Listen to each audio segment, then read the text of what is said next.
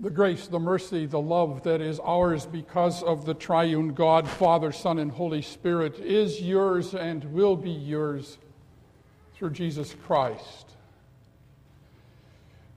The Word of God that I direct your attention to this morning, this special occasion, the Apostle Paul records for us in his second epistle to Timothy. In the presence of God and of Christ Jesus, who will judge the living and the dead. And in view of his appearing and his kingdom, I give you this charge Preach the word. Be prepared in season and out of season. Correct, rebuke, and encourage with great patience and careful instruction. Bow our heads in prayer. Lord Jesus, as you prayed for your disciples to be strengthened by your truth, your word, so to sanctify us in our faith and in our Christian living to the glory and praise of you, our Savior. Amen.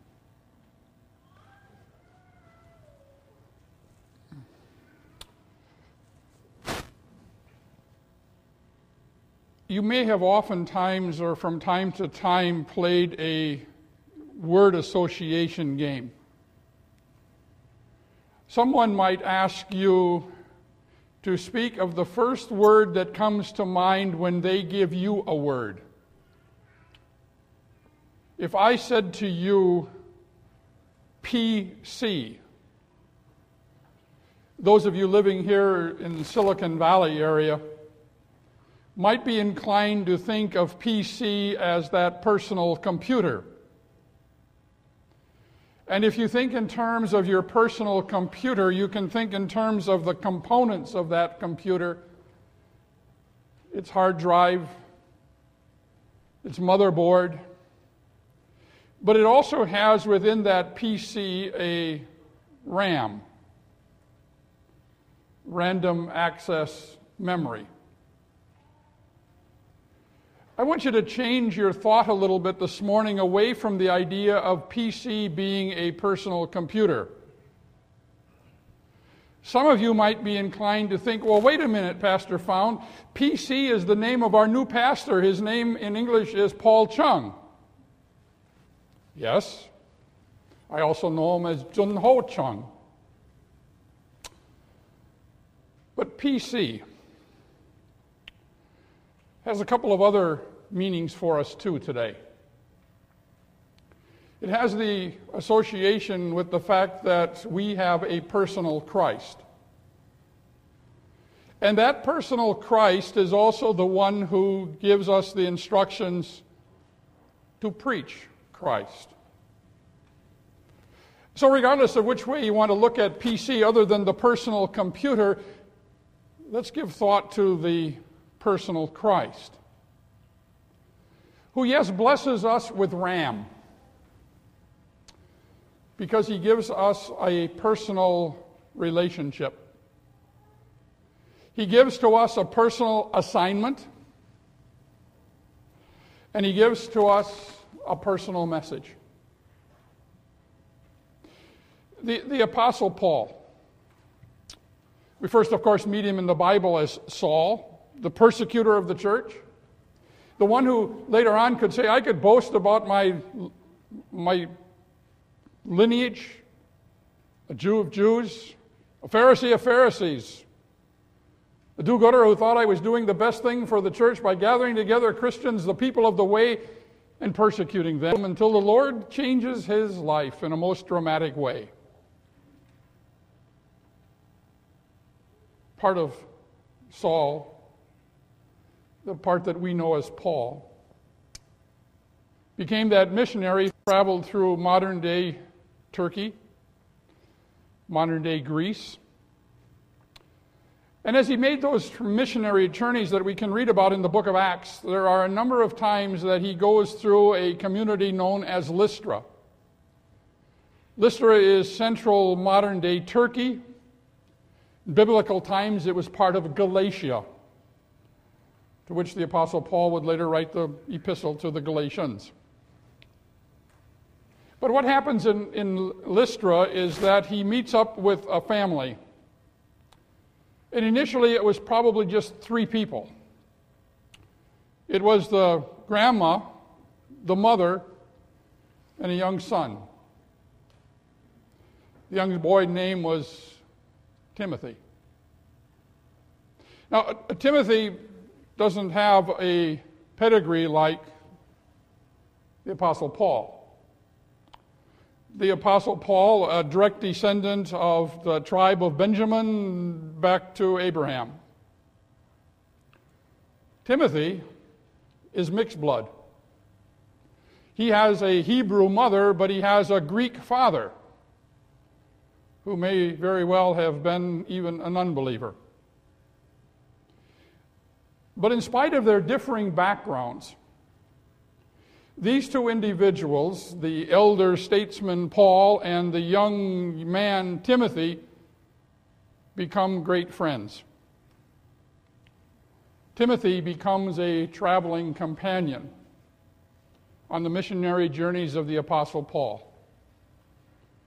Timothy is going to visit with the Apostle Paul in, Jerusalem, in, in Rome, where Paul is on trial for his faith. And ultimately, of course, would lose his life for the sake of the gospel. But when the Apostle Paul writes about Timothy, and when he writes these letters to Timothy, he's not going back to elaborate on all the traveling they did together. He doesn't elaborate on what kind of accompanying person he was as a friend. He looks and writes to young Timothy and he says, Timothy, I, Paul, an apostle of Jesus Christ, by the command of God our Savior, of Christ Jesus our hope, to Timothy, my dear true son in the faith. The relationship that Timothy and Paul had, even though it was a friendship that involved the travels and the studies and the things that they did, of which Paul could later on, you know all about the things that happened to me in Iconium and Lystra and all those other places and how I was persecuted. Yet Paul writes to him about the fact that they have a relationship which is built on faith. Faith that rests solely on Christ. Now, your new pastor and I have a very close relationship. I, re- I remember some years ago when the family of of five, little Claire being carried as an infant. And they walked into our English service in Thousand Oaks. And after that service, he began to talk to me. And I said, Well, you know, wait a minute. Let, let's, let's get together sometime during the week and we can talk about what's on your heart because he had a heart that was concerned about serving people and he was trying to find a place where he could serve them. And we worked out an arrangement that included the study of God's Word that ultimately brings us to this day today. But the relationship that we have as personal friends is really quite deep, and it came to bear very vividly to me a couple of weeks ago a month ago. We went to attend the district convention in Scottsdale. And as we were driving through the streets of Phoenix and Scottsdale, my cell phone rang. And of course, in Arizona, like here in California, without Bluetooth, don't be texting or talking. I could glance at my phone and I realized that it was my daughter calling. She lives just a few miles up the road from us down in Thousand Oaks. And of course, Pastor Chung has known my daughter as long as he's known me. And so I, I simply handed the phone to him and told him it was Sheila, my daughter. he clicked on the phone and put it to his face and he said, Hello, sister. Not Sheila, sister. That reminded me of the closeness of the personal relationship that has been developed because of Christ in our relationship. But what does that mean for you, the people of this congregation? It means that you have called a pastor who has a very personable, loving heart. A pastor who would like to know you so that he can serve the needs that your hearts and your souls have. A pastor who is very much a personal pastor. I demonstrate that fact by in the service this morning and in this service, there are in attendance people from our congregation in Thousand Oaks because of the very personal way in which Pastor Chung has touched their hearts and their lives. Preach Christ. Your pastor comes with a heart to preach in a very personal way that Christ. But preach. The, the Apostle Paul says here be a herald, be an announcer of the message that the king gives to you to share with the kingdom. But when Paul charges Timothy, he asks for witnesses. He doesn't ask for witnesses from anybody in particular, except for the fact that he asks for witnesses from God. He says, Timothy, I charge you to be a herald for the king, and the king that you're going to herald, that you're going to proclaim, is the one who is my witness, namely the Father who has sent his Son. And he sent his Son not only to be the perfect life for our salvation, he sent his Son not only to die on the cross, but he also appointed that Son, as Paul says here, to be the judge of the living and the dead. And Paul points to the fact, fact of when that's going to happen at his appearing in, in the Apostles' Creed, we confess the fact that this Jesus of ours will come again to judge the living and the dead. Paul says, I call on those people of the Trinity to be my witnesses that what I'm asking you to do is of such valid importance.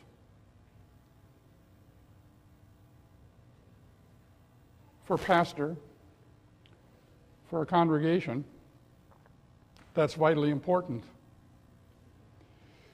Many of you may not have heard Pastor Bork read the first page of the call form, the sheet of paper that was sent to Pastor Chung when you asked him to become your pastor. But the basic content of it is, as it says, in the name of our God, we ask you to become our pastor. We charge you in the name of Christ. For we recognize, as I would hope you still do, that it is Christ who has given some to be apostles and prophets, some to be evangelists, some to be pastors who teach. And on the basis of that, you as a Christian congregation have asked this young man to be your pastor. You have given him a personal assignment.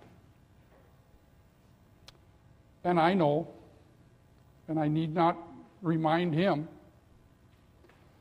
but I will, of the seriousness to which these people have asked you to function. It comes from them,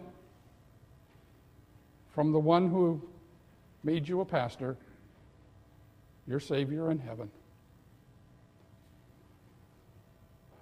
Ram. A personal relationship. A personal assignment from the one who has called us to proclaim a personal message. But it's not a message that we as individuals are to conjure up. It's not a message that we are to proclaim that fills the itching ears of what people want to hear. No, the Apostle Paul says, preach, herald the word. And in the Greek language of which the Bible was originally written, the word that we translate word is the same as the Apostle John writes in his gospel. When he says, In the beginning was the Word. The Word was with God, and the Word became flesh and dwelt among us. The Word is Christ. We would see Jesus. But as your pastors confer on you and share with you the message of the Word, they're going to remind you of the need for that Word. Because they are, in their duty, going to remind you of the seriousness of how you live. Fighting constantly as you do day in and day out the old Adam, the old sinful flesh. You're in need of your pastors to proclaim to you the sternness of the law, which reminds you as a mirror of your sinfulness and the fact that by yourself you are lost and condemned creatures. For the law convicts you of your sin and assures you of eternal damnation. Hell. But no pastor should ever preach the law without reminding you of the cross. For the gospel, the good news, is what Paul also charges Timothy to proclaim. The good news, which is recorded for us only in the pages of Scripture, which points us directly to our Lord and Savior Jesus Christ, which assures us that our sins are forgiven, that we have heaven, and that we have the assurance of that eternal joy. Preach Christ. My son. These people want you to proclaim their need and the gift that God has given to you, to me, to them the message about Christ. I'm a second generation pastor in the Wisconsin Synod. My father was graduated from our seminary back in the 1930s. He served congregations in South Dakota, where I was born, Wisconsin, Arizona, where I grew up, even California. Went on to serve in Africa for a while and came back to Arizona before he retired. My wife's father was a pastor in the Wisconsin Synod. When he was graduated from the seminary in 1925, there were not enough calls to go around for all the graduates, and so he was assigned to teach school, grade school in Kenosha, Wisconsin. We later found out when Lois and I started dating that one of the students in her father's classroom that year he taught school in Kenosha became my mother. So our paths have crossed numerous ways. But the other thing that has happened because of two pastors in my background, my father in law and my own father, my blood father, I, I have a library of materials, books, many of them duplicates. And, and so, what I want to encourage upon my son is the same encouragement that I had from my father in law and from my father to preach Christ. to preach Christ with the personal relationship. To preach Christ because he has given you a personal assignment. Preach Christ because it's his message. And as you prepare that message for these people to whom he has sent you, I know you gave me the other one I gave you in the first service, but I'm giving you two thicker, bigger. But it has in this my father's handwriting from his ministry. My son preached the gospel. Amen. What does all this mean for you, the people of apostles?